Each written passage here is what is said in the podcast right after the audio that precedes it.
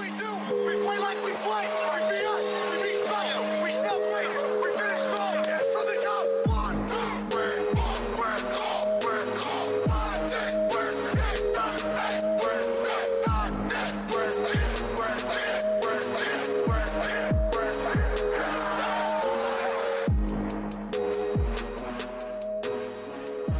What's up, everybody, and welcome back to another episode of Big Easy Bets. I'm your host, Logan, and with me in the studio, as always, Nick Von Brick. I gotcha, I gotcha. Back with us again, Justin, the Russian concussion Mascaro. Good evening. Episode ninety-six of Big Easy Bets is brought to you by Prediction Strike. Stop what you're doing. Go download the app. Use the promo code Big Easy Bets, or go to the website, w w w dot prediction strike dot com. It's a stock market for athletes. I've been talking about it. We've been using it. We've been making money hand over fist. So buy shares of an athlete that you think is going to have a good week coming up. Maybe give me one. Who's going to have a good week? Um, Not Dalvin Cook, because he's hurt again. I don't know. Okay. Justin, you got one? Who's having a good week in fantasy this week? Cameron Newton. Okay. Don't listen to Justin. um But, yeah, his stock is very low right now. So if you think Cam's going to have a bounce-back week, might not even be starting, but you never know, uh, go ahead and buy low on Cam, and then it, can, it can't get any worse. So you I go hope, ahead and you sell. I hope Cole Beasley does good. Oh, yeah? Okay. Yeah. Um, but, yeah, Prediction Strike. Use the promo code BigEasyBets. They'll match your first free athlete share of twenty dollars or more. So episode ninety-six of Big Easy Bets. Conference Championship Week, some might say the most important week of the year. Uh, some might argue otherwise, but we're picking every single conference championship game for you. But before we get to that, uh, we got a lot of stuff to unpack. Uh, we got a, uh, man, great week for Nick. Bad week for me, but I was staring the devil right in the eyes. It was almost the worst week I've ever had on this podcast, and it was a big bounce back in the uh, at the night slate of games. Justin, rough week for you again. In college, um, but we'll get to that. So the biggest news of the week is obviously the fact that Brian Kelly's now the head coach of the L S U Tigers. What is your uh, initial thoughts on that? I like it. I love it, if I'm being honest. At first, I was like, eh, that was my initial. I was like, it's not the, it's not the, um, the flashy hire. Like, it's not a Lane Kiffin or a Lincoln Riley. I sat on the stream, on the live stream, and said, I fucking hate Lincoln Riley. Yeah, I don't like Lincoln Riley either. And, like, I think that us not getting him is a good thing. But it's like, so, personally, I bet on Notre Dame a ton because they're a well-coached football team. They don't have the athletes. They never have the athletes that S E C caliber teams have. But they always are a well-coached football team. I feel like that's fair to say. It seems like they've been top five at one point every single year. Granted, I know they play a not near as tough schedule as S E C opponents, um, but there's still something to be said for it because it's hard to recruit kids to go to the middle of nowhere in South Bend and say, hey, come play in the freezing cold, like kids, especially kids in the South and the West Coast. Like, oh, yeah, it's warm all year round where you're at. Come play in the freezing cold where nobody wants to fucking do anything. Mm-hmm. Like, so it's tough to get uh, good athletes over there. But he's consistently won. He's a much better football coach than Ed Orgeron, in my opinion. Oh, yeah. Ed's probably a better recruiter. I would I would hang my hat on that. But X's and O's, L S U recruits itself. Like, make no mistake. Ed Orgeron's a great recruiter, but it's easy when you got, hey, come come to here, come to Death Valley, like, makes it a little bit easier to recruit, um, especially when you have so much talent right in your backyard. So the ability to get five-star prospects for Kel- Coach Kelly has gone through the roof now, and he's a better X's and O's guy. So, I mean, who do you think would have been a better hire? I um, didn't even know he was on the table. I didn't either. Yeah, like, well, when you when you really think about it, there really isn't that many. No, there's not. I don't want Luke Fickell. I don't want Matt Campbell. I don't want Napier. I, I don't want any of them. I, what about um, Michigan State's coach, Mel Gordon? Mel Tucker. Yeah, Tucker. no, I like No, I like Mel Tucker, but yeah, it, it became clear that he was going to uh, that he was going to re-sign, and he did with Michigan State for ten years. So, um, but it's like I w- it was either Dave Aranda or I would I would have taken Lincoln Riley. I wouldn't have been upset, but I think Brian Kelly's the better hire. So I, I see a lot of people are upset about it, but it's like, yeah, it's just because it's not the young Joe Brady coach. But that doesn't mean you're not taking this job if you're old and decrepit and on the last leg of your mm-hmm. college career. Like you're not going – or your coaching career. You're not going to the toughest conference in the country if you're not going there for one reason only, and that's to win a national championship. So uh, I'm I'm very interested – like the last two years have sucked. Like they've been, they've had good moments, but all in all, for L S U standards, they've been terrible. Mm-hmm. So we're right back into the mix of expectations, at least. Oh yeah. So I mean, like next year, it's going to be like the expectation never changes at L S U. Well, exactly. But I mean, after two years ago, it was like Jesus, that year fucking sucked, and then it yeah. was like, okay, maybe this year, like, and then it quickly became apparent, really, the U C L A game. I was like, okay, it's more of the same. Mm-hmm. So we're having the same issues. Uh, and obviously we know what happened. We lost Ed Orgeron, had to step down. Um, but this was this was a big a big deal. This was a big hire. It was a, it's a good day for L S U football. So everybody who is uh, mad on social media, you're probably mad about everything on fucking social media. You're probably complaining about the casino that they want to build. You're complaining that Drew Brees wants to open up a restaurant on the complex. You just want to complain, so stop it. Um, those little signs are funny. The casinos, casino. Yeah. I'm like, oh, that was yeah. kind of clever. Uh, casino, yes, motherfucker. Um, yeah, do me a favor and complain more about taxes. I I hate taxes. Yeah, sales tax is the worst. Yeah, I. Uh, so yeah, I mean, is there anything else we need to touch on before we uh move on? Taysom's getting the reins for the Saints. It's about time. I mean, it, after the last two performances from Trevor Siemian, there was no way you could, um, in good faith, roll that offense out there again. So uh, we'll see what happens. All these guys in Taysom's corner, which I'm not not in Taysom's corner. I'm going to root for Taysom to light it up because I'm a Saints fan.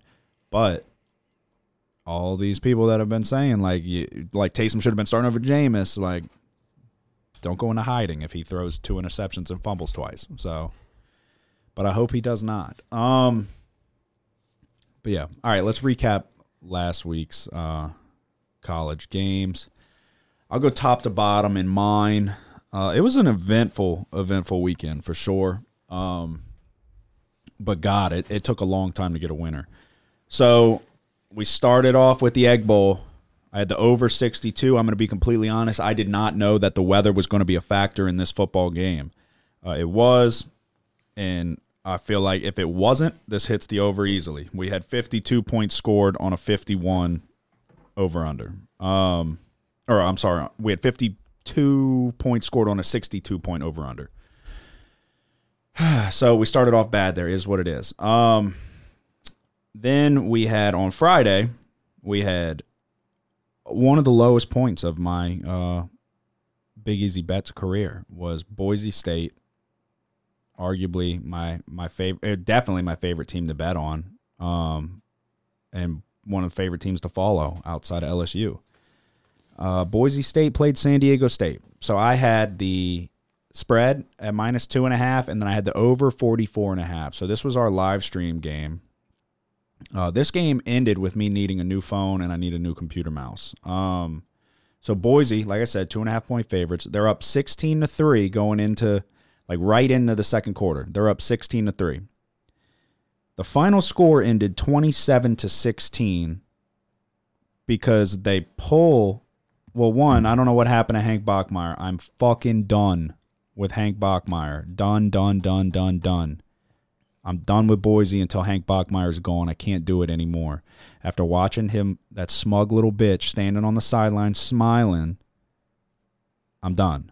Um, San Diego State was looking like they couldn't do a damn thing, and then they went to the backup. Nick swore to God that this was the be- the worst quarterback that you'd ever see in your entire life, and he had a Heisman moment. So um, I broke the computer mouse, and I smashed my phone through the wall um, on stream, so I had to get a new phone.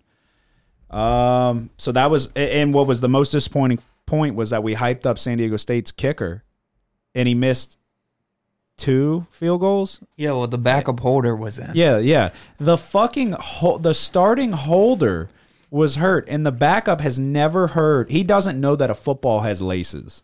So he literally gave the kicker the laces twice, and yeah. maybe no, he gave it to him three times, but he was able to make one of them.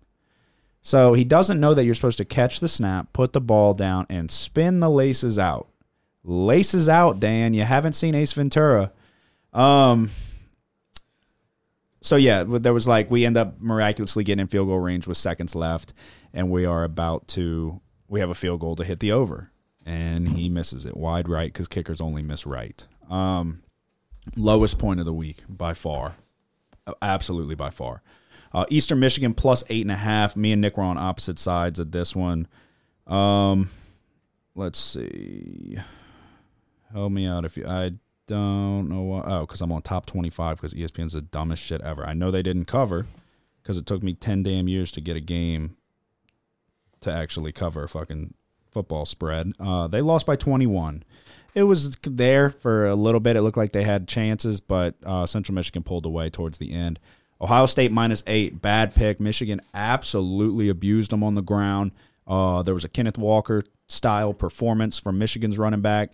Five touchdowns, gave, gave him the ball thirty times, absolutely made him pay. Uh, this was another weather game. Did not know that there was going to be a snowstorm throughout the north, north, uh, northeast region of the country. Uh, so that wasn't good at all. Uh, Alabama minus nineteen and a half in the Iron Bowl. Bad pick. Another bad pick. Auburn takes them to four overtimes, can't get it done. Bama pulls it out. Penn State minus one. Again, the damn snowstorm. Penn State had this game.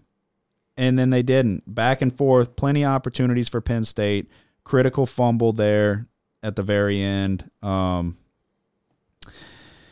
it is what it is. Credit to Michigan State, a well-coached team with Mel Tucker. The weather, I feel like, really fucked up how I was hoping the game would go because um, then it turned into you, you're going to run the ball more, which is Michigan State's strength. Um So, whatever. It is what it is. Cincinnati minus fourteen. Me and Nick were both on this. Uh, th- this was a sweat. This was not a done deal. This was not a gimme game by any means. Uh, a blocked field goal return for a touchdown made things a little bit easier. But um, Cincinnati pulled away there at the end, I believe, but it was not anything that was like you didn't have to worry about. Oregon State plus seven. Um, they gave it a good a good effort. They end up scoring, getting an onside kick. Uh, and nearly scoring again, I believe. They lost by nine. So uh, in the Civil War, they gave it they gave it a damn good effort. And then, so at that point, we are one and eight. At that point, um, and then we just we we we went on a run. We had a late edition of L S U plus six, but I had Vanderbilt plus thirty one and a half. We cover there. Pitt and Syracuse under fifty eight. Very good pick by me. I should have went with Pitt as well, because I, I love betting Pitt. Didn't do it, but they did hit the under fifty-eight. Uh, L S U plus six was a late addition by me. Nick was on it from the get-go. Um, we were at an engagement party for myself and started taking shots at Jameson. And then I was like, all right, I'm going to do it. I was in the hole so bad, eyeing down the worst week I've ever had on this podcast. And so I bet pretty much more than I've ever bet on L S U, and then I basically quadrupled down on my lock of the week, Notre Dame. Both of them hit. L S U wins outright in incredible fashion. J. Ray Jenkins, who? I don't know. You don't know. We don't know. Caught the game-winning touchdown. And then Notre Dame. So Notre Dame and L S U are intertwined for me this week for multiple reasons. We get their head coach after he covers a nineteen-point spread for me and saves me from having to jump in Lake Pontchartrain. So Uh, a five and eight week for me, but it could have been a lot, lot worse. Nick, you had ten plays, and I don't even think it's arguable. Um, your best week.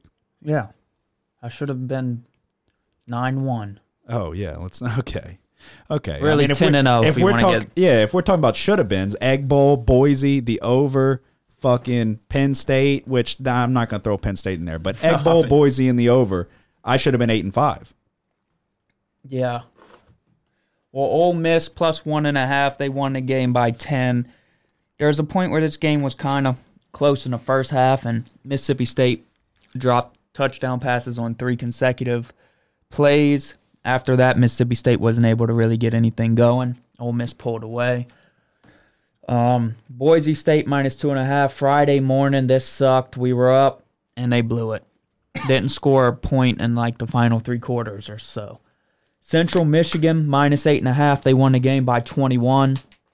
Cincinnati minus fourteen. Like Logan said, this game was kind of a nail-biter there at the end. We didn't know if they were going to.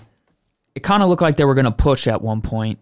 And um, luckily, that blocked field goal return for a touchdown was huge. Yeah, they went by twenty-two.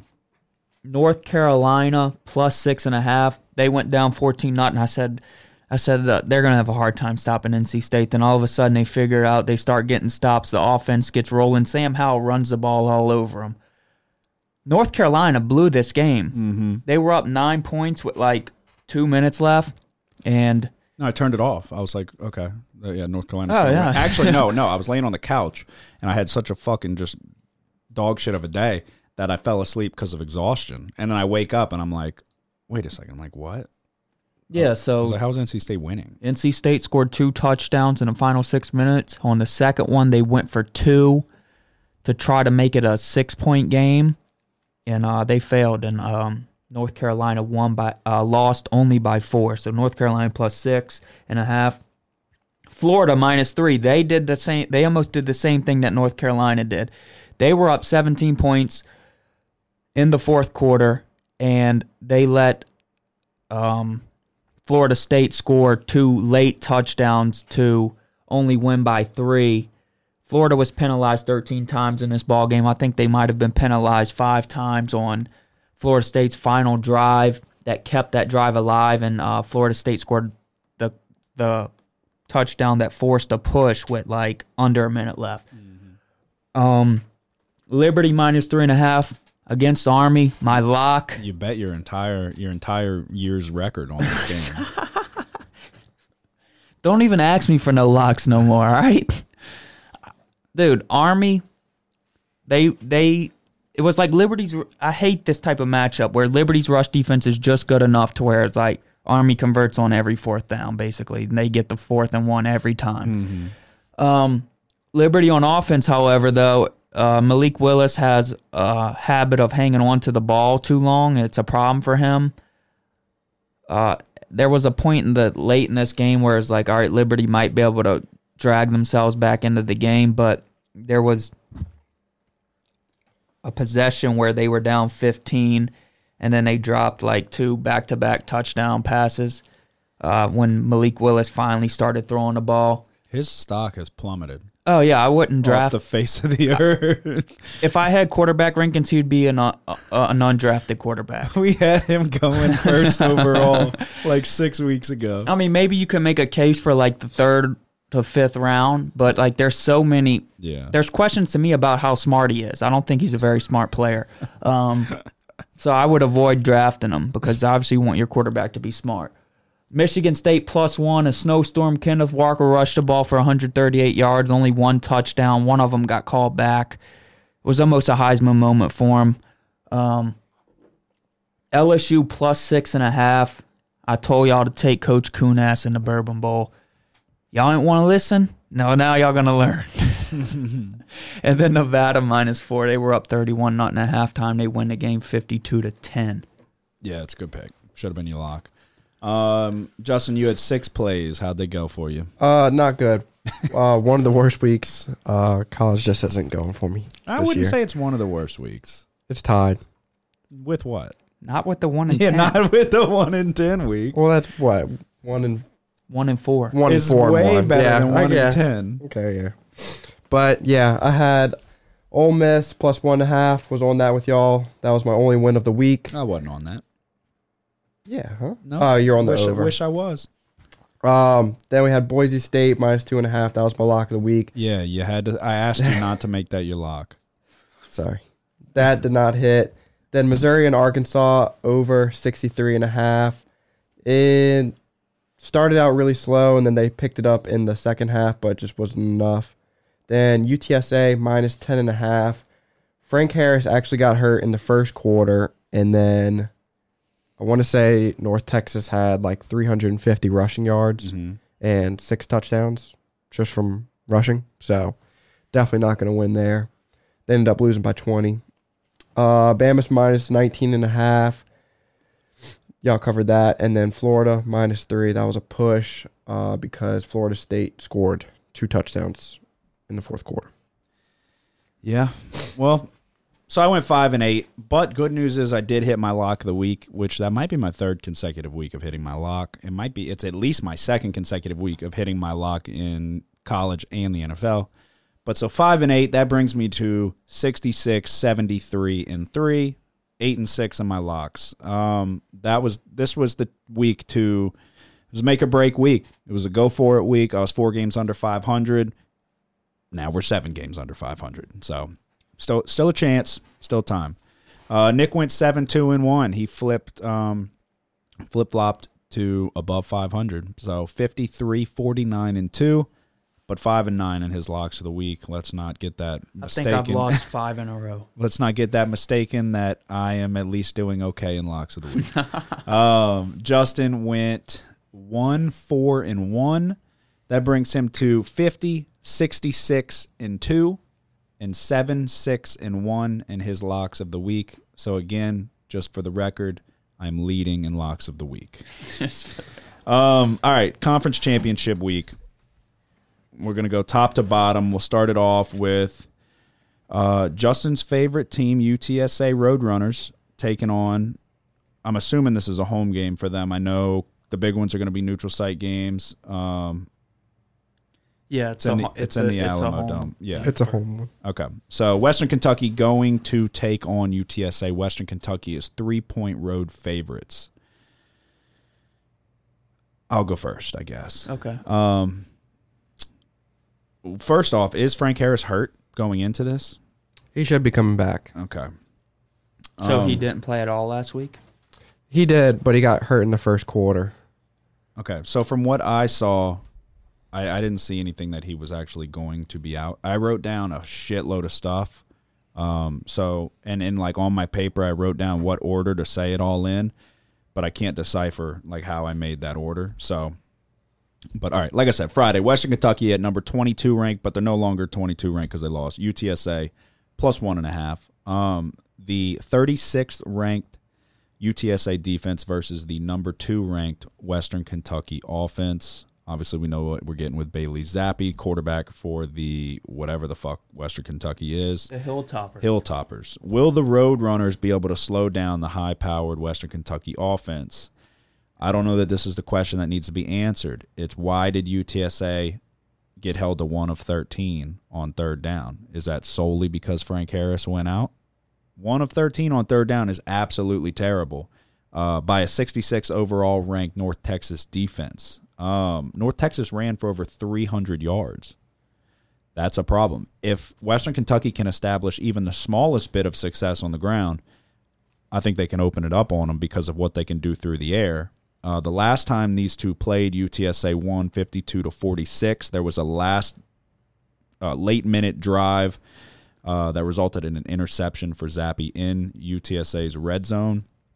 Since that loss, the Western Kentucky defense has not allowed more than twenty-one points in any of the last seven games of their seven-game win streak.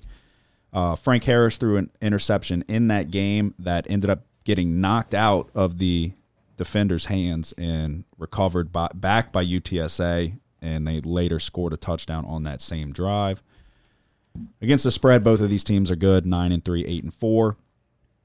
I feel like U T S A hit their ceiling. I'm going to take Western Kentucky. Um, honestly, just realizing, so when I wrote this down, it was Western Kentucky minus one and a half. Now it's three. I'll still take it at three. Um, I think that offense is too much, and they're and they're rolling right now. I feel like it's two different two two different directions.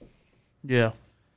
Um, in the first meeting this season, uh, Western Kentucky was one and three going into that matchup. They put up six hundred seventy yards of offense, but still lost a game by six.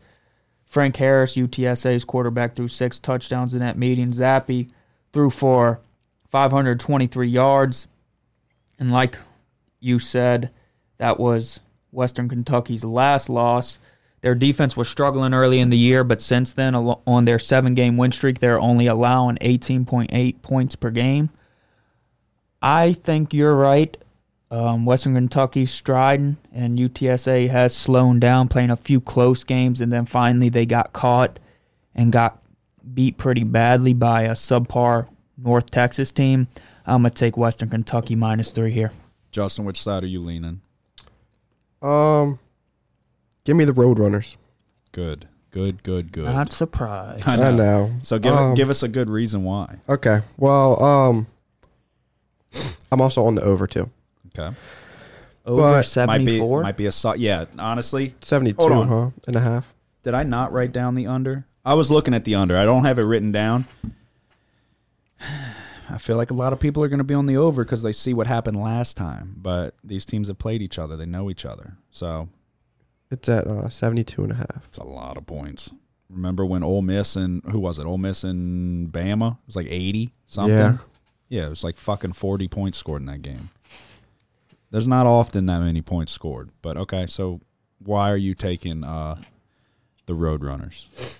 Okay. Um, both teams are high-powered on offense. Uh, U T S A has Frank Harris, who can do it all, and Bailey Zappe. Yes. On... Western Kentucky has five thousand passing yards and fifty-two touchdowns on the year, and that is damn good. But um, last time these two teams met, they scored close to one hundred points, and I think the same thing happens here. So that I'm just telling you why the over is going to hit. Okay. Not so much on why. I'm taking U T S A plus three, but I am. You didn't give us much there, I'm not going to lie. I was giving you more so of uh, why the over is going to hit.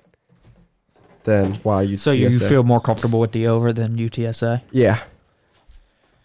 Yeah, I don't know. I don't know that. I feel like the Western Kentucky defense has been playing well, and they're on their winning streak. So, um, but I'm glad U T S A got their like bad game out the way last week. I mean, I know Frank Harris got hurt and everything, but this game's more important than.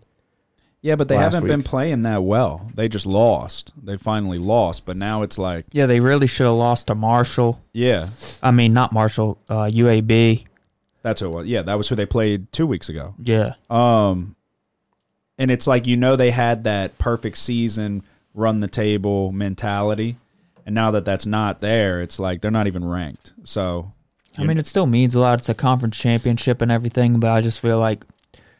It's also the conference championship for Western Kentucky. Yeah, too. They've played each other before, and Western Kentucky, quite frankly, they almost put up seven hundred yards on them, but yeah. somehow managed to lose the game. Logan mentioned that there was some unfortunate events that happened to Western Kentucky. It's like... Yeah, a couple... like If, if like, I'm betting on a team, the offense to to do close to what it did last the last meeting, then I'm going to take Western Kentucky to do it. The number two ranked offense in the country. Yeah, my thoughts exactly. Um, but we shall see what happens there. Uh, so the second game on Friday, Pac twelve championship. You've got the number ten Oregon Ducks going to take take on the number seventeen ranked Utah fucking Utes. Um, dumbest dumbest team name. But yeah, this is the rematch of two weeks ago. You were on Utah. Uh, they embarrassed, absolutely embarrassed Oregon. So you want to lead this one off? Um, I guess I can. It's like... These are your teams. That's a tough game to pick. I'll go first if you want me to. Go ahead. All right, go. Okay. Um, Utah definitely exposed Oregon two weeks ago when they last played. Uh, Nick hit the nail on the head on what Utah would have to do to win. But it's hard to beat a team twice, and Oregon is still a very talented team. If Oregon wants a shot in hell at stopping Utah, it starts with not allowing Utah to run the ball over them. And... be better on special teams.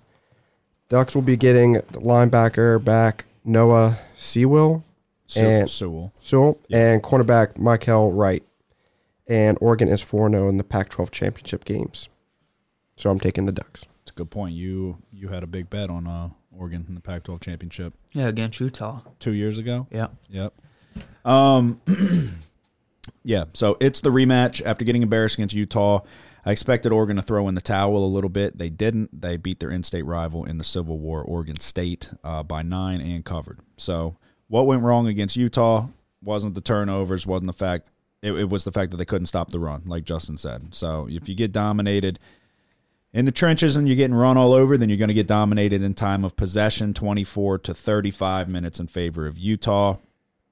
They rushed for over two hundred yards. It allowed them to be eleven of fourteen on third down, short yardage situations, easy scenarios for them to move the chains and keep drives alive.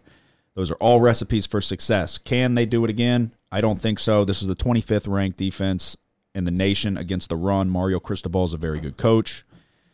The quarterback's doing what he needs to do. I don't love him, but he's doing what he needs to do. Um, I, I think that was an uncharacteristically bad performance by a, a solid rush defense in Oregon. I'm going to take the Ducks getting points.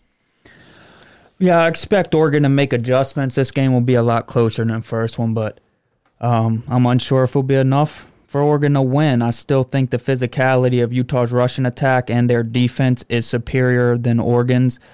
Utah was eleven of fourteen on third down in the first meeting. Do I think that they'll do that again? I don't. Um, they ran it fifty times. That's huge.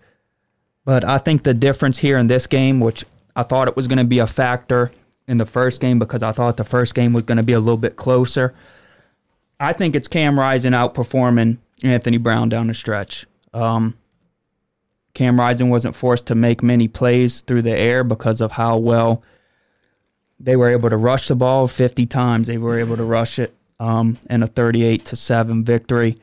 So I'm going to roll with Utah again here.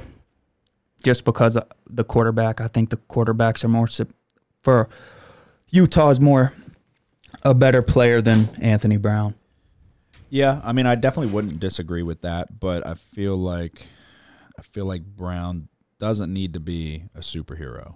So I feel like if he's just taking care of the ball and finding the playmakers, get it to the playmakers and let them move the chains. But the Ducks have been good to you in years past, and you're going, you're turning your back on them. Well, they're not the same team. They're not, but it's tough. It's that old, it's tough to beat a team twice. Yeah, well, it wasn't like it was a close game in the no, first I know. one. All right. Um, all right, Big twelve championship. You got number eight Baylor versus number – or uh, these, all these fucking rankings changed. Number nine Baylor versus yet. number five. Yeah. Um, Oklahoma State. Oklahoma State is – Five and a half point favorites. This game is neutral site in Jerry World. um, I'll go first. I'm going to keep it short and sweet. Five and a half feels like it's too many points for a Dave Aranda coach Baylor team and defense, a team that wants to run the ball and play solid on the defensive side. I don't believe in Oklahoma State's offense. I think Sanders can get rattled. I'm going to take the Bears with the points, and I'm also going to take under forty-seven in this one. Yeah, um... These two teams met on October second. Spencer Sanders threw three interceptions, but Oklahoma State was still able to win the game by ten points. The difference was third down. Baylor was three of fifteen. Oklahoma State has the number one third down defense in the country, only allowing opponents to score, I mean convert on twenty-four point seven percent of the time. It's like if I had a pick uh, against the spread here, I would probably take Oklahoma State again just because I don't know. It's like if Sanders doesn't throw three interceptions, then this game probably isn't even a, a ten-point game. It's probably a, a bigger victory for Oklahoma State. But, um, yeah, I think the defenses show up here. I'm going with the under forty-seven as well. Yeah, I mean, I feel like I feel like Sanders isn't that good. Sanders, there was plenty of opportunities for Texas to win against Oklahoma State. Sanders did not look good. And then they faded in the second half. Um, I don't know that Baylor's going to do that. So uh, five, I mean five and a half. I feel like it just feels like too many points. But especially, I mean, if I'm going to take the under, I feel like they they could keep this one close. So Justin, which side are you on? I'm on Baylor uh, plus five and a half. Okay. Um, I don't know for sure yet if um, what's his uh, I keep wanting to say Buchanan. Bohannon. Bohannon yeah, Bohannon. Yeah. I don't know if he's playing yet, but... Did he get injured last week? I think he got injured two weeks ago. But Coach came out and said that he's really itching to play this week, so it's looking like he will. So I don't know if that line's going to drop a little bit more. Yeah, I didn't see anything about him not playing. Um, but um, I think they're really just going to have to slow down Jalen Warden on Oklahoma State, and if they do that, then I think they'll um, they'll win. Yeah. All right. Um. All right, Mountain West Championship. I'll let you lead this one off. You I don't gonna, even want to talk about this game, dude. You going to take them? Um, Mountain West, where do I have it? U- oh. Utah State taking on San Diego State, the number nineteen ranked San Diego State uh, Aztecs, I guess. eleven and one on the year. One of the best seasons in their history. Yeah. Um, are they rolling with the guy? Or are they That's going back to, what's his name, Lucas Johnson? Uh, they're probably going to roll with Brookshire, Jordan Brookshire. Okay. But, um, yeah, I'm going to roll with San Diego State. Are you? Yeah, I'm not taking Utah State. Um, you said on the stream, you said I'll bet against them no matter what. I said I have to see. There's a difference. I like Utah State. Look, they've been playing well. Um, but I don't know if they're quarterback. I, I can get he's statistically putting up numbers, but I remember him last year when he played for Arkansas State. Um, I just don't know if he's going to be able to get it done against his defense. I think the pass rush might be a little bit too much for him, and I like I like the field position battle for uh, San Diego State with their punter. Uh, if the holder can figure it out, then that maybe they'll score a few more points than they should. Uh, yeah, I'm rolling with San Diego State. Minus six. Okay. Justin, which side are you on? I'm on San Diego as well, and I'm also on the over at fifty. Um, I basically have what Nick said. If they can slow down Utah State's quarterback, then they will be looking good. But, I mean, he is having a really good year, whatever his name is, Logan Bonner. Bonner? Bonner. Yeah. Def- definitely Bonner. Um, I right. think their defense is just going to be too much for him. Yeah, I'm going to take Utah State. I'm getting one, I'm getting one back on them. It's not a bad bet. Brookshire will probably come out and fucking shit the bed. I was honestly, I was considering the under as well, but I mean, I feel like it is a big deal with the punter. You can't, you consistently put them in. You can flip the field, in yeah, field position. So that's a big deal. But I'll just, I'll just take Utah State plus six. Um, all right, undoubtedly the biggest game of the week. It is going to be. Oh no, I'm sorry, I'm skipping. App State going on to take on U L. App State. This game's in Lafayette. Yep. Huge home field advantage for uh, the Ragin' Cajuns. Getting points, too. U L's plus three. I'm always on the wrong side of this game, no matter what. Give me U L at home. Getting points, plus three. Yeah. Um, the question is, will no Napier be a problem for them? I mean, yeah. It will, but who cares? Going to Florida, fuck them. I, I'm always on the wrong side of this. I don't want to pick this. I mean, this. These teams have played played before as well. Huh? They've played each other yeah, yeah, as well. Yeah, yeah, and yeah. U L dominated the game. Um, we yeah. were on App State, yeah. all of us. Um, yeah, I'm going to go with the, um, the under fifty-three in this one. Yeah, I don't I don't want to pick this one, but I'm picking it just because I have to. I would lean App State just because Napier are leaving. I think that I think that could play a factor here. And then, you know, U L, it's like, is there even going to be anybody there? Probably not. Um, no, definitely not. Nobody. But, yeah, I think that I think App State's defense, they, they showed improvement after this game. U L's defense – Uh, their defensive line, their front is really good. So I, I think that does App State struggle on offense a little bit still? I think so. I don't know how well they'll be able to run the ball. Chase Bryce is going to have to make plays if they want to win. Um, but I'm going to go with the under here. I think both offenses kind of struggle to uh, score here. Okay. Justin, which side are you on? I'm on U L. Okay. Plus three. Um, at home, getting points. Do it for Levi. I think there's going to be a big game. They're going to be handing out free hot dogs. Is Levi hurt? To all the... No. What yeah, mean, no, he's not. What do you mean do it for Levi? He's going to do he's it for He's a senior, himself. Huh? He's going to do it for himself. He's playing quarterback. Yeah, he's, but he's going to be his last game at Cajun land, Cajun you mean, you field. It seem like he's like hurt or something. No. Like they're rallying around their hurt quarterback. No, he's just the, the heart and soul of the team. Okay, I was like, I didn't know if he was fucking out. I was like, okay, scratch that from the record. Um. Okay, so we're on U L. Nick, you're on the under? Yeah. All right, like I was trying to say. No, on, we, we skipped the M A C. Because I'm on fucking top twenty-five again. All right, you go first. Oh, my God. Kent State minus three and a half versus Northern Illinois. I'm not going to go into much detail here. Rocky Lombardi, Michigan State's old quarterback, is a quarterback from Northern Illinois. Can he get it done against Kent State? The answer is no. Terrible defenses. Um, put your faith in Crum. Dustin Crum, I think his name is, the quarterback for Kent State. I think that they're able to run the ball and throw the ball against them. I don't know. I think... You know, the the number here is uh, seventy-four for the total, I think. Mm-hmm. So, obviously, they're not seeing much going on with these defenses as far as getting stops is concerned. I just think Kent State's offense is a little bit more of an unstoppable force than Northern Illinois. I'm going to roll with Kent State minus three and a half. Okay. Yeah, I'm on them as well. Justin, which side are you on? I'm on N I U. Okay. Plus three. Uh, and I'm on the over at seventy-four and a half. So, um, both these teams can score the ball very easily, and both their defenses can get scored on very easily. Uh, Kent State gets absolutely no pressure on the quarterback. They've only had fourteen sacks all year, which is not too good. No, it is not. And, um, yeah, that's why I'm taking N I U. I like that. Did you ever bet on Rocky Lombardi before? No, but I like his name. So okay, I think yeah, we did too. Yeah, I think with that, that makes me feel great. Oh my God.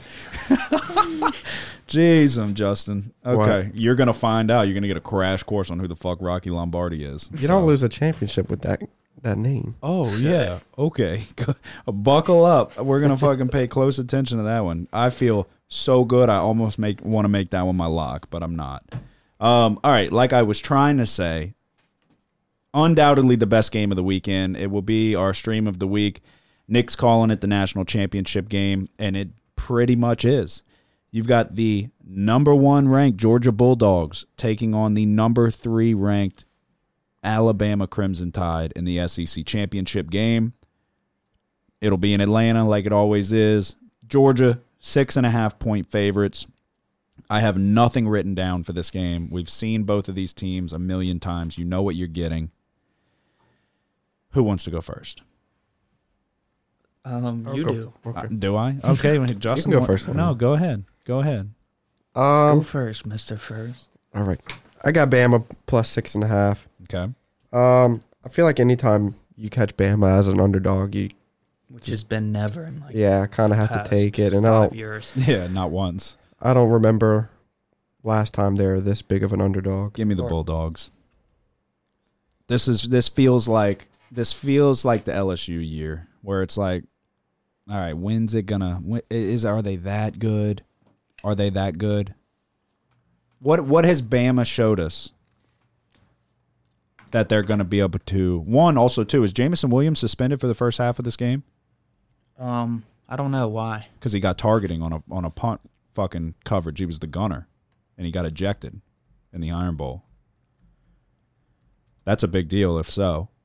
Uh, I don't know if Pickens is back for Georgia, but if Pickens is back at wide receiver, that's going to help tremendously.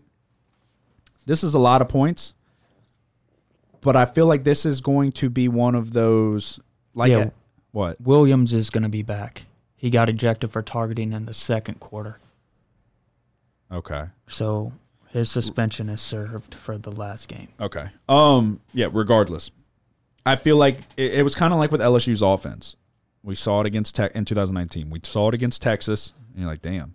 Then they keep it rolling, keep it going.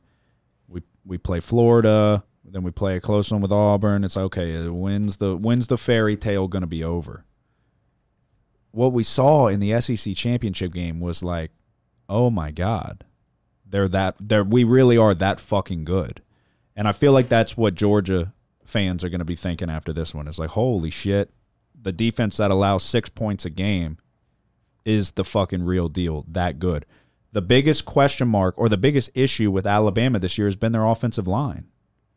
Georgia has fucking grown-ass men on that D-line. I, I don't know that In the beginning of the year, Bryce Young was pressured a ton, but was making incredible throws with the pressure in his face. And then it kind of slowed off. It tailed off. And he was doing he was doing it at such a ridiculous rate that it kind of seemed like there wasn't much chance of him being able to continue doing what he was doing. Um, I think this Georgia defense is that damn good. It's arguably the best defense I've ever seen in my life. So for that reason, I'm going to take Georgia. Minus six and a half. It's a ton of points for a team that hasn't been an underdog and fucking since we were in high school. Um, but I'm taking the Bulldogs. Which side are you on? Um, take take Bama. Yeah, Georgia's the best team in the country, and there's no debate in it. The offense is averaging forty point seven points per game, and the defense is only giving up six point nine. Um, they haven't really played a close game this year other than that first one against Clemson where they won ten to three. Uh, Alabama's played a lot more close games than they're used to, and for that reason, like, there's a lot of people that are worried about Alabama not being able to compete in this game. But I think that playing in those close games helps Alabama, and I think that not playing in close games for Georgia could hurt them in this one. Um, Alabama has a second-ranked third-down offense, converting at fifty-four percent. This is big going against a defense that will get you off the field, force a lot of three and outs. I trust Saban to be able to keep this game close. I think that Alabama's defense, which is kind of going unnoticed with the offense struggling as of late, is keeping them in games. It's a lot better than people want to give them credit. I think it's going to be a close, and I, I really do. I like Bryce Young, the way that he plays towards the end of games. Um, I think that there's potential here for him, if Alabama has the ball last, for them to win the game and Bryce Young to win the Heisman Trophy with this game right here. I'm going to roll with Alabama plus six and a half. Okay. Yeah, I mean, I feel like what we saw against L S U, L S U had a legitimate chance to win that football game. Auburn clearly had a legitimate chance going to four overtimes. They lost to A and M. Like, this is the most vulnerable Alabama's looked in a long time, and I feel like we're just so used to Alabama getting rolling at the right time and all, like, Georgia never being able to get it done against Bama. Obviously, we knew the the streak of late, of uh, Saban's assistants and that they never won against him. Well, that got broken this year. I, I don't know. I just feel like that Georgia, like, at what point is it just, okay, that defense is arguably the greatest defense of all time. So uh, I feel like there's a lot of question marks. And the the inability to protect Bryce Young, I feel like has been a, that's the biggest weakness of their offense is the offensive line. So, yeah, a big thing here will be in is pass if, protection. If they're least. running back, is their running back going to be back? For Bama? Yeah. Yeah, Pickens on Georgia's offense is playing. He got in against Georgia Tech, so he is back. That's a huge addition. Uh, how much of a factor he will be, I'm not entirely sure, but he'll definitely be, at minimum, he'll be a decoy. He was their best wide receiver for the last two years, coming off of an A C L tear. Um, but he's back for the biggest game. So, it, it, regardless, it's going to be an incredible game. Um, it's the game that everybody's been wanting to see. Uh, it's a game that was destined to happen before the season even started. So, I mean, six and a half is a lot, but it's like... Well, it's like I could see Georgia's offense struggling as much as Alabama's here. Mm-hmm. You look at... This is the game last year Auburn... I mean, Georgia played Alabama in a regular season, and uh, this is the game that lost Stetson Bennett the starting job. Yeah. Um, they, quite frankly, I thought they should have ran the ball a lot more in that game to take pressure off of them. They didn't. They kind of put too much pressure on Bennett's shoulders. It's like, well, what will happen this year in a close game? I don't know. I, I like Bryce Young here. Just as far as the way that he's played, even though a lot of these games have been close, um, the way that they've always found a way to pull through at the end when, when it seems like they're going to lose. You know, they were down ten to nothing against Auburn late in that game, and it was like, all right, at this point it doesn't look like they're going to be able to come back. They push it to overtime, and once you once once it got to the two-point conversion shootout, you knew Alabama was going to be able to win that. So it's like I don't know. I think that if it's a one-possession game late in the game, then I, I would put all my chips on Bryce Young. Yeah. No, I mean, I was just looking back, though. Like, I mean, we watched the L S U game, obviously. Like, we were all over here. I bet fucking on Bama against L S U. But it's like L S U's defense managed to hold them to four or thirteen, four or fourteen on, if you count fourth down, so on conversion downs. It's like they just – I don't know. It's just eight of twenty-two, nine of twenty-six, if you count fourth down for Alabama.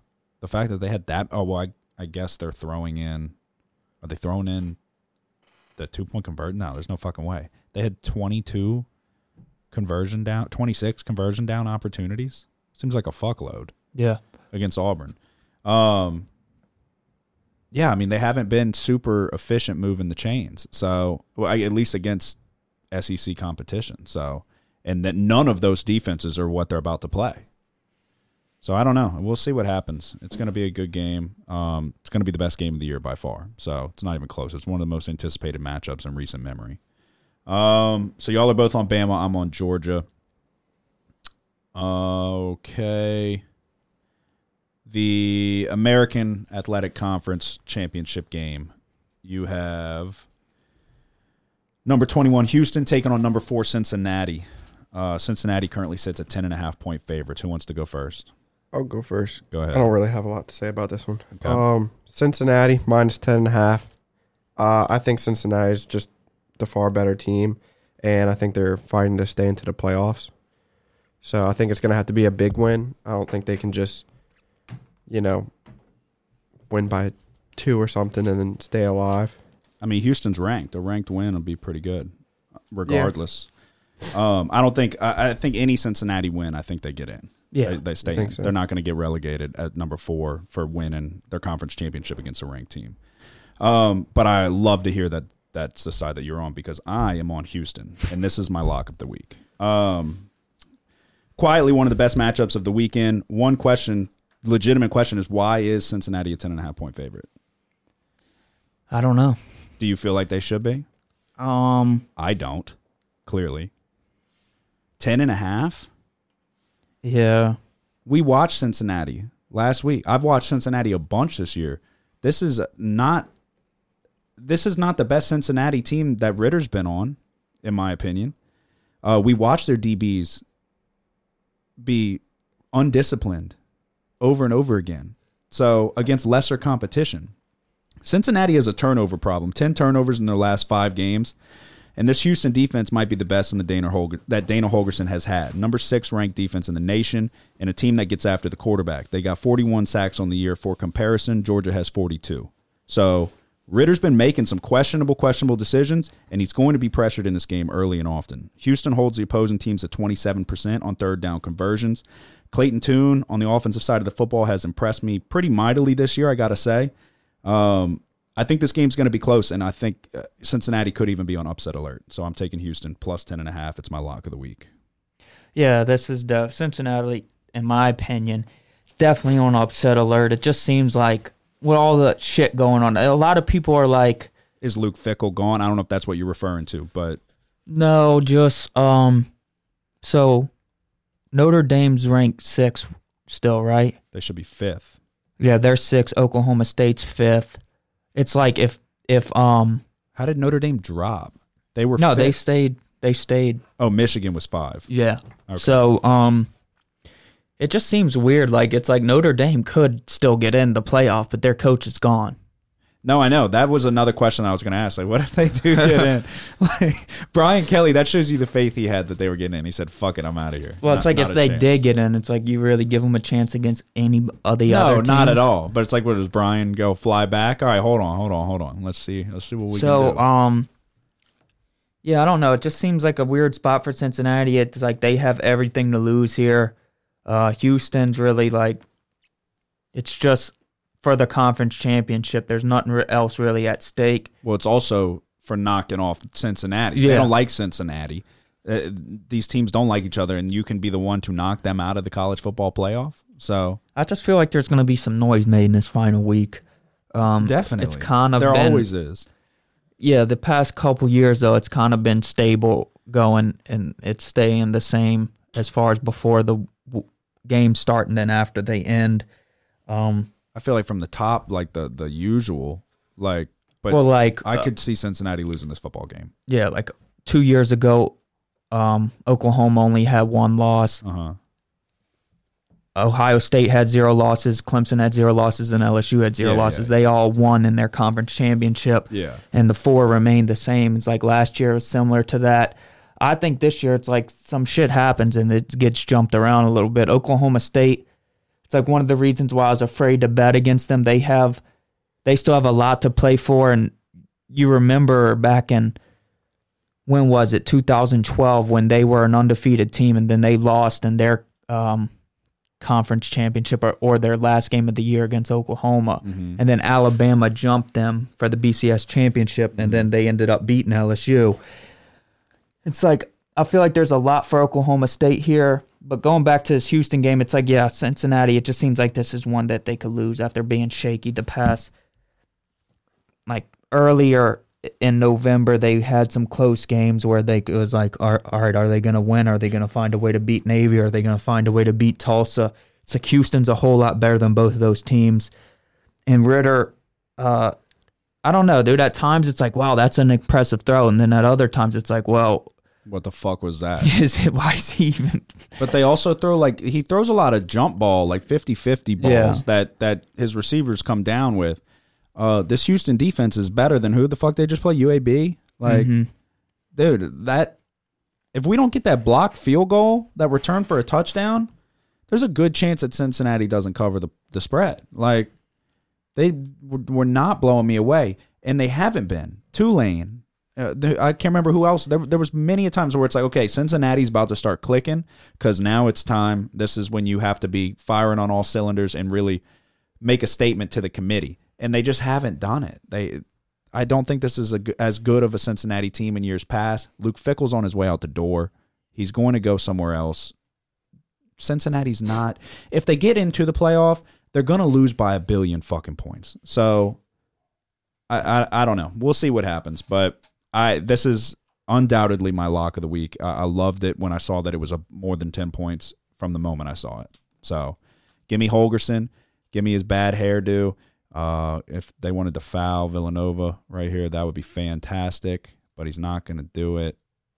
They would still would have pushed it to only seventeen.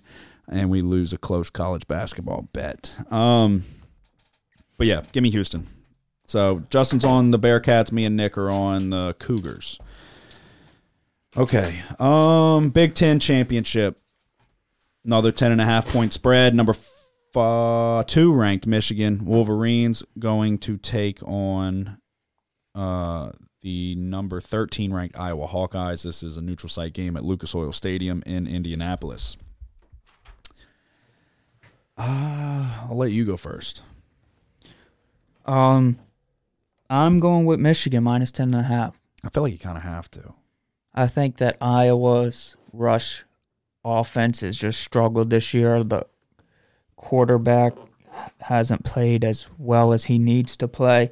It's like Iowa, since being ranked number two in the country, it's like falling off big time. You could even make, you could even question why are they ranked thirteenth. Um, I think Michigan yeah, rolls through here. Yeah, okay. Yeah, no, I mean, I feel like you kind of have to. This is the – in the Harbaugh era, this is the best Michigan team that they've had. I mean, they absolutely just manhandled Ohio State. On a side note, remember before halftime in this college basketball game when I said I hope that that three-point shot, that was bullshit, that the referee called a ticky-tack foul and then gave him another possession, and yeah. then – yeah. Halftime, like that, right before halftime? Yeah. Uh, they would have won by eighteen if that doesn't go in, and we would have covered by a half point. Um, yeah, I'm going to take Michigan. This is what they did to Ohio State was alarming. Uh, and Iowa, I mean, quickly proved that they're not that good. Iowa's not good. They should never, what were they, number two at one point? Never in the fucking history of the planet should the Hawkeyes have been number two. Um, They're on a four-game win streak, and not a single one of them has been impressive. Seven-point win over Nebraska. That Nebraska pissed that game away. You got a ten-point win over Illinois, who it's fucking Illinois. Uh, Minnesota, who's been nothing like they have been in years past. You got a five-point victory, and then another five-point victory over a terrible Northwestern team, and that was after getting embarrassed by Wisconsin twenty-seven to seven, who has a quarterback that in the beginning of the year it looked like he couldn't even complete a, a pass. So, yeah, give me Michigan. Michigan's going to roll in this one. What side are you on, Justin? I'm also on Michigan. Okay. Um, I think if they start out fast in the beginning, I think they can really open it up and win by two or more touchdowns. Okay, so then we've got the A C C Championship, the number fifteen ranked Pitt Panthers. Yeah. Versus the number sixteen ranked Wake Forest Demon Deacons. Um, this is at uh, Pan- the Panthers Stadium. So, Pitt Panthers, Carolina Panthers, it's a good sign.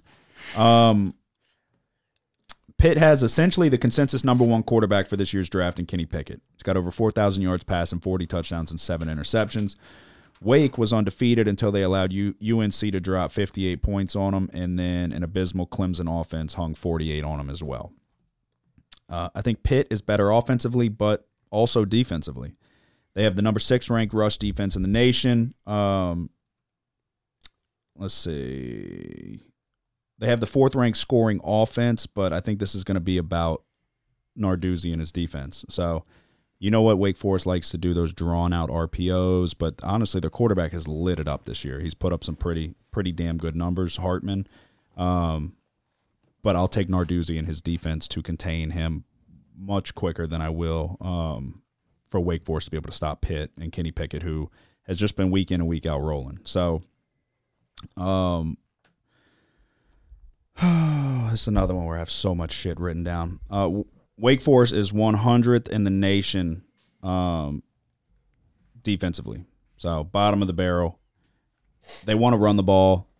If they're going to have success, they run the ball more than forty times a game. So, uh, and which is impressive for a quarterback that's putting up the numbers that that he is. But I think uh, I think this is going to be this is Kenny Pickett's year. Even though I mean they're not doing anything really worth a damn in terms of the playoff, but I'm going to take Pitt minus three. I'm also going to take the under seventy-two and a half. I think we're, you're not going to see fifty out of Wake Forest again in this one, like in a few games past. So give me Pitt minus three and the under seventy-two and a half. Which side are you on? Um, I'm pretty sure I'm going to roll with Pitt here. Or is like The big thing is, like, I like Wake Forest a lot. Their offense is really good, but the defense is just horrible. I think that that's a problem here. It's like I could see there being a good bit of points scored here. It's just like Pitt probably wins the game by double digits at the end. That they, I think they pull away. Yeah, only three. I mean, that doesn't feel like enough. And then Pickett has the flu. Oh. Pickett has the flu? Yeah. What do you mean? I don't know, dude. This shit's annoying. Kenny Pickett doesn't practice Tuesday. Pitt football amid flu outbreak. Kind of flu. Scratch Pitt. Not even rolling the dice there. Just give me the under. It's down to seventy-one and a half. It's going to plummet. He's got the flu. Give me the under seventy-one and a half. If there's anything that uh, I care about, it's Narduzzi. So does he have the flu? I hope not. Don't matter. Don't care. If you're going to pick a side, take Pitt. Uh, I, there's a good chance that Just I... Just keep it. It says Pickett assured reporters Wednesday that his bout with the flu is temporary and that he's going to be ready to go. Give me Pitt. They got him uh, They got him um, Tamiflu. He's going to be good to go. He said he's feeling a lot better now. There were just a couple of days where he was feeling really bad. But he definitely feels a lot better now. Good. Okay. I'm didn't back on back y'all on get Pitt. Food poisoning like uh one year for football. Yeah. Yep. From Winn-Dixie. What, Fountain Blue? Mm-hmm.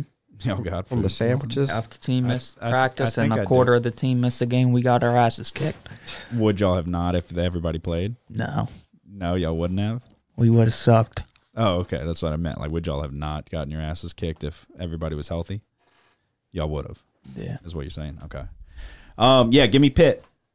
Minus three, under seventy-one and a half. Uh, Justin, which side are you on? I'm also on Pitt, minus three. Okay. So that's it. That is it. Um, so, yeah, we'll recap. Recap real quick. I am on Western Kentucky, minus three. Oregon, plus three. I'm on Baylor plus five and a half in the under forty-seven. I'm on Utah State plus six. Kent State minus three and a half. Give me Georgia minus six and a half in the biggest college football game in recent memory. Um, I'm on Houston plus ten and a half. This is my lock of the week. Give me Michigan minus ten and a half. And then I am on Pitt minus three, the under seventy-one and a half. I'm on U L L plus three. All right, give me Western Kentucky minus three and Conference U S A Championship. Give me Utah minus three and the Pac twelve Championship. For the Big twelve Championship, Baylor versus Oklahoma, I'm going to go with the Oklahoma State. I'm going to go with the under forty-seven. Kent State minus three and a half against Northern Illinois. I'm going with Kent State minus three and a half. San Diego State minus six in the Mountain West Championship.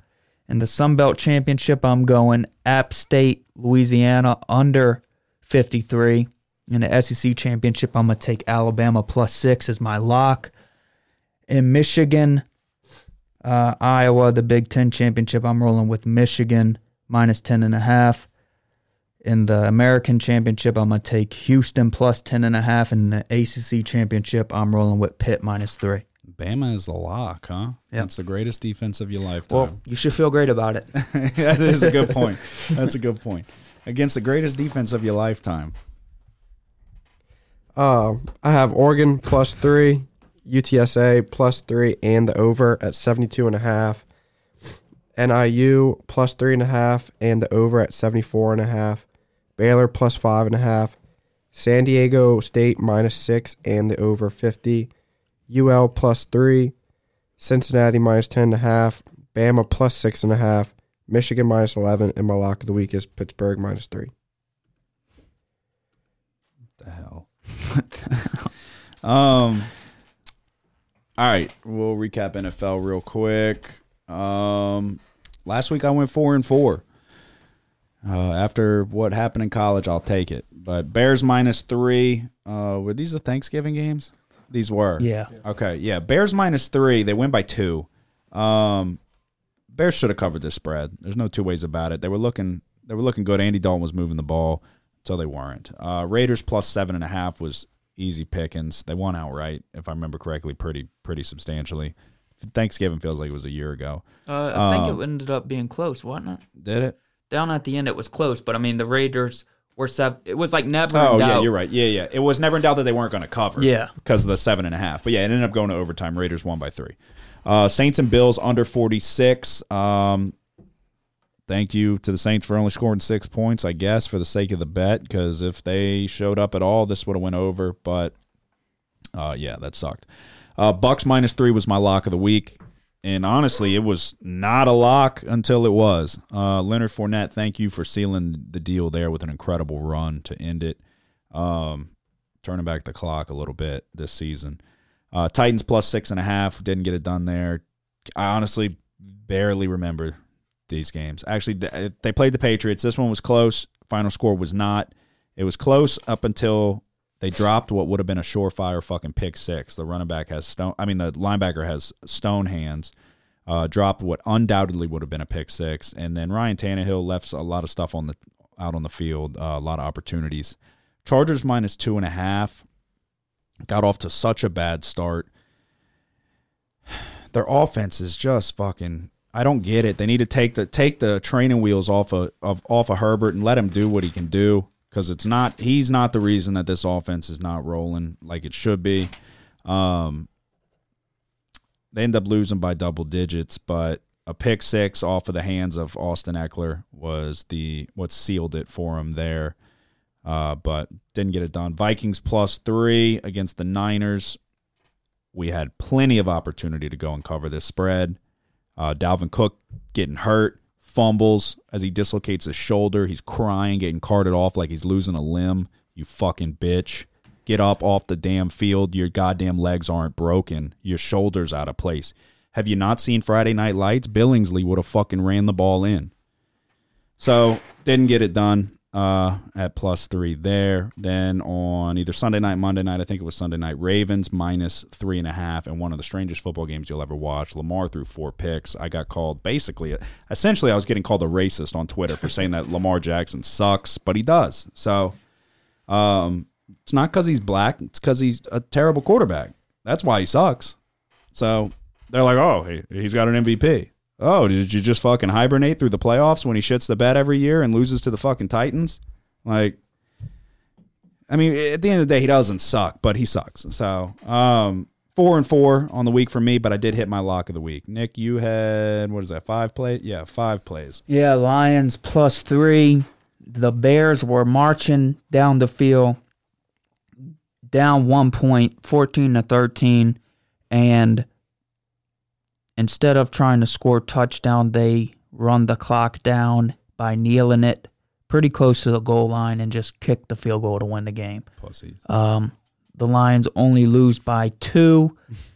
The Raiders plus seven and a half. The game went to overtime, and the Raiders were able to edge out the Cowboys. Saints plus six. This is my lock of the week. I'll always follow my sword for the Saints. Nothing wrong with that. Um. Buccaneers minus three. This was a freaking uh, – I thought we were pushing here for sure. Yeah.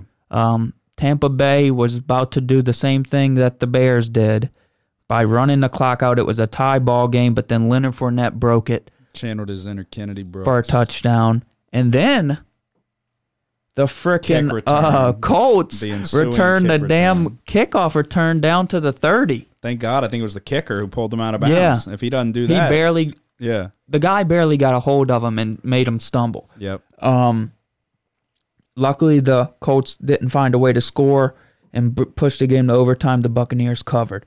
Rams plus one. Um, Matthew Stafford's the most overrated, underrated player there's ever been. Yeah. No, he's really not that good. But at, then he's like, does things, and you're like, that was pretty good. That was good. Um, yeah, the Rams are an enigma this year. It's like, are the Rams good? Are they not good? Well, their defense has struggled a little bit too. More than what you would have. Their thought. Linebacker yeah. play is uh fucking terrible. God awful. They're great in the secondary, great in the trenches. Yeah. Terrible in the middle. Um, so you went three and two, but you did not hit your lock of the week. Well, something, that's not anything new. Something to be said for that. Justin, you had five plays as well. Yeah. Um, I was on the Lions with Nick. He covered that. Cowboys minus seven and a half. Um, that one did not cover. This one was a hard one to pick, but it was my lock of the week. Bills minus six. That one covered. Panthers minus one and a half. Cam Newton set a record for being the worst quarterback in the league. Uh, that one did not cover. And the Seahawks plus one. Russell Wilson, I mean, he pissed me off. He looked terrible. And then on the final drive, he looked like his old self. Yeah. And then still just fucking... doesn't do shit. Yeah, I mean, it was a busted coverage. Honestly, you were lucky that it was as close as it was because what's his name was wide the fuck open for that touchdown. Yeah. I, I don't know how they managed to let how Washington let that happen. Uh, so you went two and three. So yeah, I went four and four. That brings me to thirty-nine, thirty-nine and one, sitting at eight and four on my locks of the week. Nick went three and two. That brings him to thirty and forty and one. Is that correct? Yeah. thirty and forty and one, three, eight and one in his locks of the week. Uh, let's just. I mean, we got to keep bringing attention to that. That's under thirty percent in case you're wondering. uh, Justin went two and three. That brings him to thirty-two and seventeen, uh, eight and four in his locks of the week as well. So we turn our attention to week thirteen, uh, Thursday night. Back in the Superdome, Cowboys taking on the Saints. Um, I'll start it off. Give me the Saints plus four and a half. We're going to Taysom Hill. Changing up the offense a little bit. Uh, it's definitely going to provide a spark. Will it be enough to win this game or cover this game? I don't know. I hope so. Um, Cowboys are dealing with a COVID outbreak. They will not have um, Mike McCarthy stinking up the sideline. Uh, Amari Cooper. I don't know what the final verdict was on Cooper, but we would know by now. Um, I didn't look into it, though. But he was back from – he was negative – testing negative for COVID, but still experiencing symptoms, if that makes sense. And he wasn't back at practice. They said we, they said if he wasn't back today, then he was not going to be cleared to play. Honestly, I think he's fine, and he just remembers what happened the last time he played Lattimore. So uh, Lattimore has not been playing well, but this is definitely a get-up game for Lattimore. Uh, CeeDee Lamb, we know what happened with the concussion. He did end up playing on Thanksgiving, if I remember correctly. Uh, no, he didn't. Didn't. Don't even know if he cleared concussion protocol. Don't care. Um, give me the Saints. Great defense sometimes. Uh, and Superdome's going to be loud. It's going to be rocking. Taysom Hill. Uh, there's going to be there's going to be a lot of white in that dome. I tell you that. A lot of white. A lot of people who were mad at Drew Brees for caving to the mob. Well, now they're back because uh, they got Taysom Hill under center. So, see if he can get it done. Yeah, I'm on with the Saints plus four and a half. Mike McCarthy, the Fat Beetle, is out. The Fat Beetle. I wouldn't pick this game if it wasn't a Thursday game, just for the record. But, yeah, I mean, it's still the Superdome. I mean, how many can we lose in a row, you know? Yeah, I don't know. I have no idea. This is the lock. Is it? Yeah. Oh, God. Um, take that for what it's worth. Uh, Justin, which side are you on? Take I'm, the Cowboys. No, I'm on the Saints, too. Come on, bitch. I'm doing good in the N F L. Yeah, I'm saying bet against us again, you fucking traitor. All right. Uh, all on the Saints, Nick. It's Nick's lock of the week. Um, Taysom Hill, man. I've been begging for Taysom Hill to be the quarterback for weeks now. Just wanted to be injured. He wants to not play. He wants to wear the earpiece like he's taking his order at McDonald's. Play quarterback and win us the damn game. We need it. I hope he does. I don't know if he's going to. Um, that's what I've been saying. I don't think Taysom solves all the problems. But no, but he definitely, I think he keeps the offense on the field long enough for the defense to get more breaks. It depends. Yeah, and that's a that's been that's the big one. That's why our deal. defense isn't playing as yeah, well. That's why we can't stop the run. It's yeah, like one hundred percent. We're on the field the whole damn game. Yeah, that's why everybody, oh, our defense isn't as good as we thought. No, our defense is on the fucking field all the time. Like, no defense, nobody can just, like, have fucking the best cardio in the world and never get tired.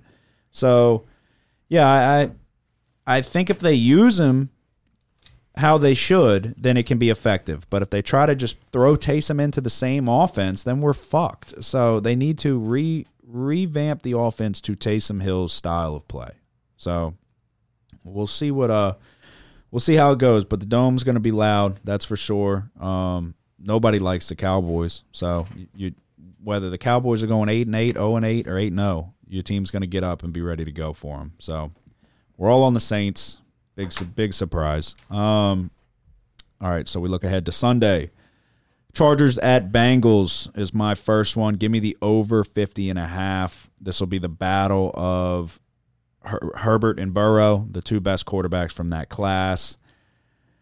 I think it. I think they live up to uh, the billing. I think the Chargers need to figure it out on offense because it's not Justin Herbert why they're struggling. It's the the questionable fucking play calling. They've got weapons. They've got plenty of guys to get the ball to. They got a, a, one of the best chain movers in all of football in Keenan Allen. The Bengals do have a good defense, but I don't know that it's going to be good. I, I, I think this is this is the time that the Chargers have to prove that they can get it clicking on the offensive side of the football and get back to what they were doing at the beginning of the season.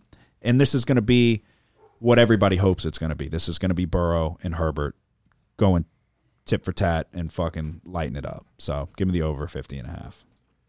You're not on the spread? No. Yeah, I'd lean the Bengals here. I'm not going to take it just because, um, dude, the Chargers' rush defense is horrible. I know, and you wouldn't so, think it would be. Like yeah. It's like Mixon's been getting – that's really – you look at the Bengals, they've been playing well lately, and it's because they've been able to run the football. Yeah, both of these offensive have fucking tons of weapons. Yeah. T. Higgins made an appearance last mm-hmm. week. If T. Higgins can get going – you know what you got in Tyler Boyd, and you really know what you got in Jamar Chase. And then Joe Mixon's been fucking lighting it up. They're giving him twenty-five, thirty yeah, carries. Please, yeah, God, Jamar Chase, I need you this week.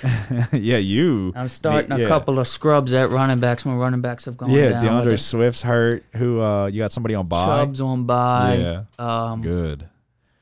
My good, guy Hilliard, good. I picked him up for the Titans. He scored twenty-six yeah, last whatever. week. I got, He's on bye. I got Aaron Jones. I just traded for A J Dillon because of that. Both of them are on bye. Did not check the bye weeks. And then I was like, are we not done with fucking bye weeks? I think Both, this is the last week. Yeah, I know. Both of them are on bye, and then Dalvin Cook's out. So I literally, I'm starting Boston Scott at running back. Um, Damn, that's a good. I was trying to get him. Yeah, well, I'll trade you. Um, but I forgot that w- Tuesday and Wednesday, I forgot to do my waivers. Yeah, I could tell because your lineup still had fucking empty empty guys in there. So I said, okay, good. Um, I've made a ridiculous comeback in in your league. Yeah, you got no chance. Um, I got a bunch of bums on Monday night, so. Do you? Yeah. Ramondre Stevenson, oh, Matt yeah. Breida, Cole Beasley. I'm begging you. One of you's got to get a touchdown, please. All right, give me your first Sunday game. Um, It's a Sunday night game. Kansas City. How many games do you have? Uh, Three, but I got four bets. Okay. Um, Kansas City is taking on Denver. Kansas City's at home. I'm going to roll with the Chiefs, minus nine and a half, coming off the bye. Denver always does this. They play a, a good game, then a bad game, then a good game, and then guess what? This is going to be a bad game for them, and I'm going to go with the under forty-seven. Okay. Uh, Justin, what is your first Sunday game?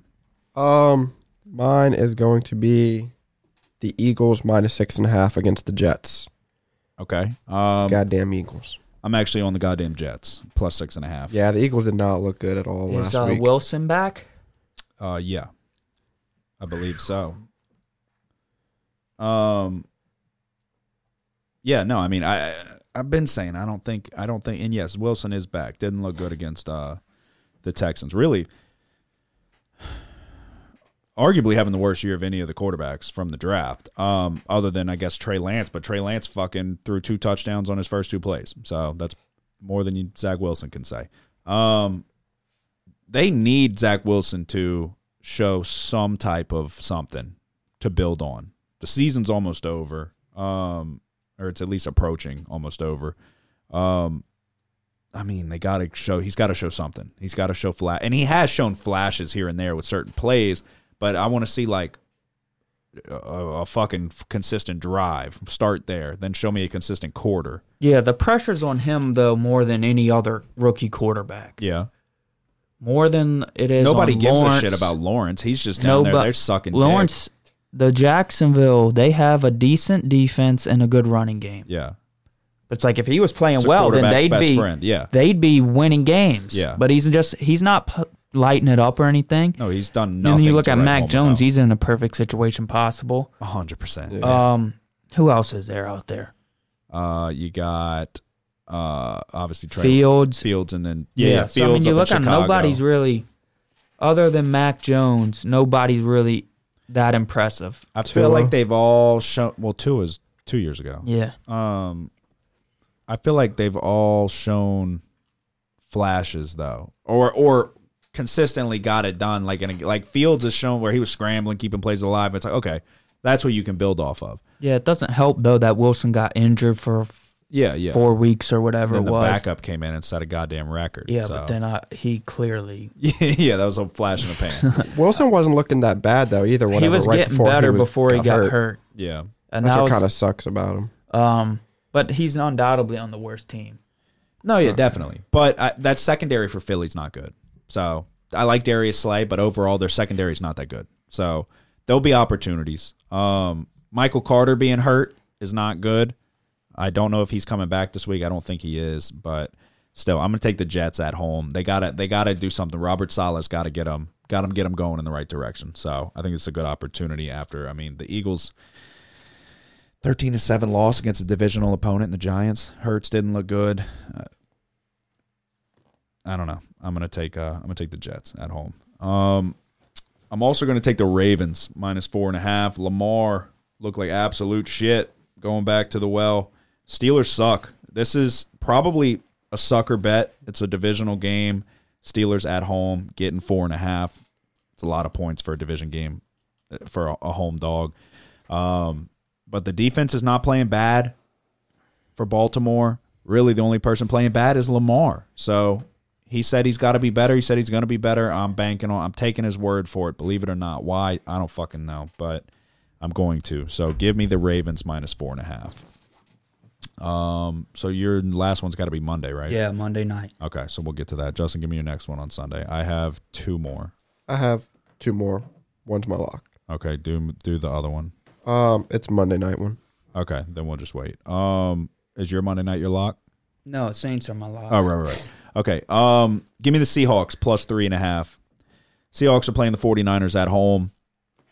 49ers look great. Uh, Debo Samuel's going to be out, though. Debo Samuel kind of is what makes their offense go. Um, I mean, really, the dude fucking does anything you ask of him. It's kind of incredible. Um, Russell Wilson, I mean, they got Russell Wilson's too damn good to consistently have a bad performance. Um, and they've got weapons on the off- offensive side of the ball. Their defense is terrible, but three and a half, San Francisco wins by three. So, um, and then my lock of the week is going to be the Rams minus thirteen over the Jaguars. Rams have got to get on the right track. Mm-hmm. This is the perfect opportunity at home against a terrible Jacksonville team. This is exactly what the doctor ordered to get clicking and get moving in the right direction. Jacksonville just lost to Atlanta. They lost to San Francisco by twenty.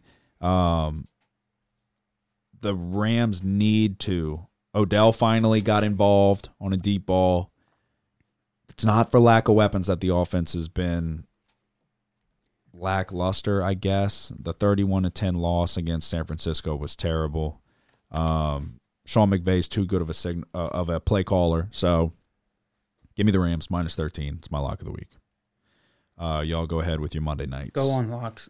Go on with your lock. Did you say my lock. lock before my Monday night one? Yeah, you can. Your lock isn't Monday? I thought you said it uh-huh. was Monday. Oh. Okay, go ahead. Must have misspoken. Uh, my lock is the Chargers and Bengals over fifty and a half. Oh, okay. Well, when I talked about that, you should have said that it was your lock. Oh, I, I didn't even know you had it. So the first one I gave out. Oh, other than, my bad. Other than, uh, all right, we'll go to Thursday. Monday night. I already, all right. I already know where you're at. Are you sure that's your lock? Yeah, you don't want it to be? I don't know. yeah, well, I mean, we I, we went into like a lot of detail on that. I'm sorry. We talked about that one for a while. Sorry. All right. What's uh, Monday night? My Monday night one is the Bills minus two and a half against the Patriots. Well, Nick's definitely on that. I'm definitely on the Patriots. Yeah. Are you really? Yeah. Look, I think the Bills, the lack of a run game is a problem. It's going to make life. And, and I'm not on either side of this. The Bills very well could and may cover. But that is a big – I thought that was going to be the big deal with the Saints defense. For Bill Belichick, that's going to make his life a lot easier. Yeah. And, um, dude, New England's rolling. I think that this is a big spot for that. This is a huge game as far as playoff implications are concerned. Division, the lead, I think, probably is on the line here. Um, yeah, I like the Patriots here. Okay. It's that time of year. Yeah, it is, but I keep waiting for Mac Jones to kind of – he's really not playing that great. Like, the defense is playing damn good. And he, they're running the ball. They got, and they are, yeah. They got quite a few running backs that they can lean on. Yeah, and, and it's not like he's not playing bad. He's just game managing. He's not lighting it up. They're not winning games because of him, but they're not losing games because of him. So it's like when – And like, Trey White went down. That's big for the Bills. That is big. That is really big. Um, I love Jacoby Myers on offense for the Patriots. He's their chain mover. He's the go-to guy. Um But then you got Bourne. So, like, they have these guys that are not big names but are quality receivers. You know, they have in the tight ends, all of that. And like Nick said, a ton of different running backs. So it's really like just Mac Jones don't fuck it up. But I keep waiting for him to fuck it up. So I'm not I'm not touching this. We'll see how the week goes. You never know. I may add something. Um, but that'll be – it's going to be a damn good game. I'll tell you that. That'll be definitely one to watch. So – Uh, all right, I'll recap mine, and then we'll go around the table. Thursday night, I got the Saints plus four and a half. I got the Bengals and Chargers over fifty and a half. I have the Ravens minus four and a half. I have the Seahawks plus three and a half at home. The Jets plus six and a half at home. And I've got the Rams minus thirteen points. My lock of the week. I, I mean, I feel like home home dogs. Home dogs are where it's at in the N F L, even though I'm against a home dog with the Ravens. Um. All right, go ahead. I'm on all the primetime games. Thursday night football, I'm taking the Saints plus four and a half as my lock of the week. Sunday night football, I'm on the Chiefs minus nine and a half, and I'm on the under forty-seven. And then on Monday night football, Patriots at Bills, I'm taking the Patriots plus two and a half. Okay, Jocelyn. Thursday night, I'm on the Saints plus four and a half. Then I'm on the Bills minus two and a half. And then Monday night, I'm on the E. I mean, shit. Fuck that up. But I'm on the Eagles minus six and a half, and then my lock of the week is the Chargers and Bengals over fifty and a half. You just cost yourself your Eagles bet. I like that. Um, all right, episode ninety-six, I believe. Is it ninety-six? Yeah. Yep. Yes. Um, a Big Easy Bets is in the books. Do y'all have anything to say before we go? See you later, alligator. All right. Yep. Okay. Justin seconds that. Prediction Strike. Go download the app. Go use the promo code BigEasyBets. They will match a free athlete share of twenty dollars or more. Big Easy Bets, all one word. If you support the podcast, support Prediction Strike, because then it, it then in turn supports us. But if you really want to support us, you can buy a T-shirt if we help you win a bet. Contact us, message us on Twitter. Go follow the Instagram page for all of our college basketball picks. Only had one play tonight, didn't win it, but still off to a really good start. Uh, Nick's off to a better start. Justin's fighting for to stay above five hundred. Tonight will tell the tale. Uh, but everybody's off to a good start. Go follow the Instagram page, follow the Twitter page, and tell a friend about the podcast, buy a T-shirt, whatever you want to do. All right, episode ninety-six. Y'all have a good one. Who dat?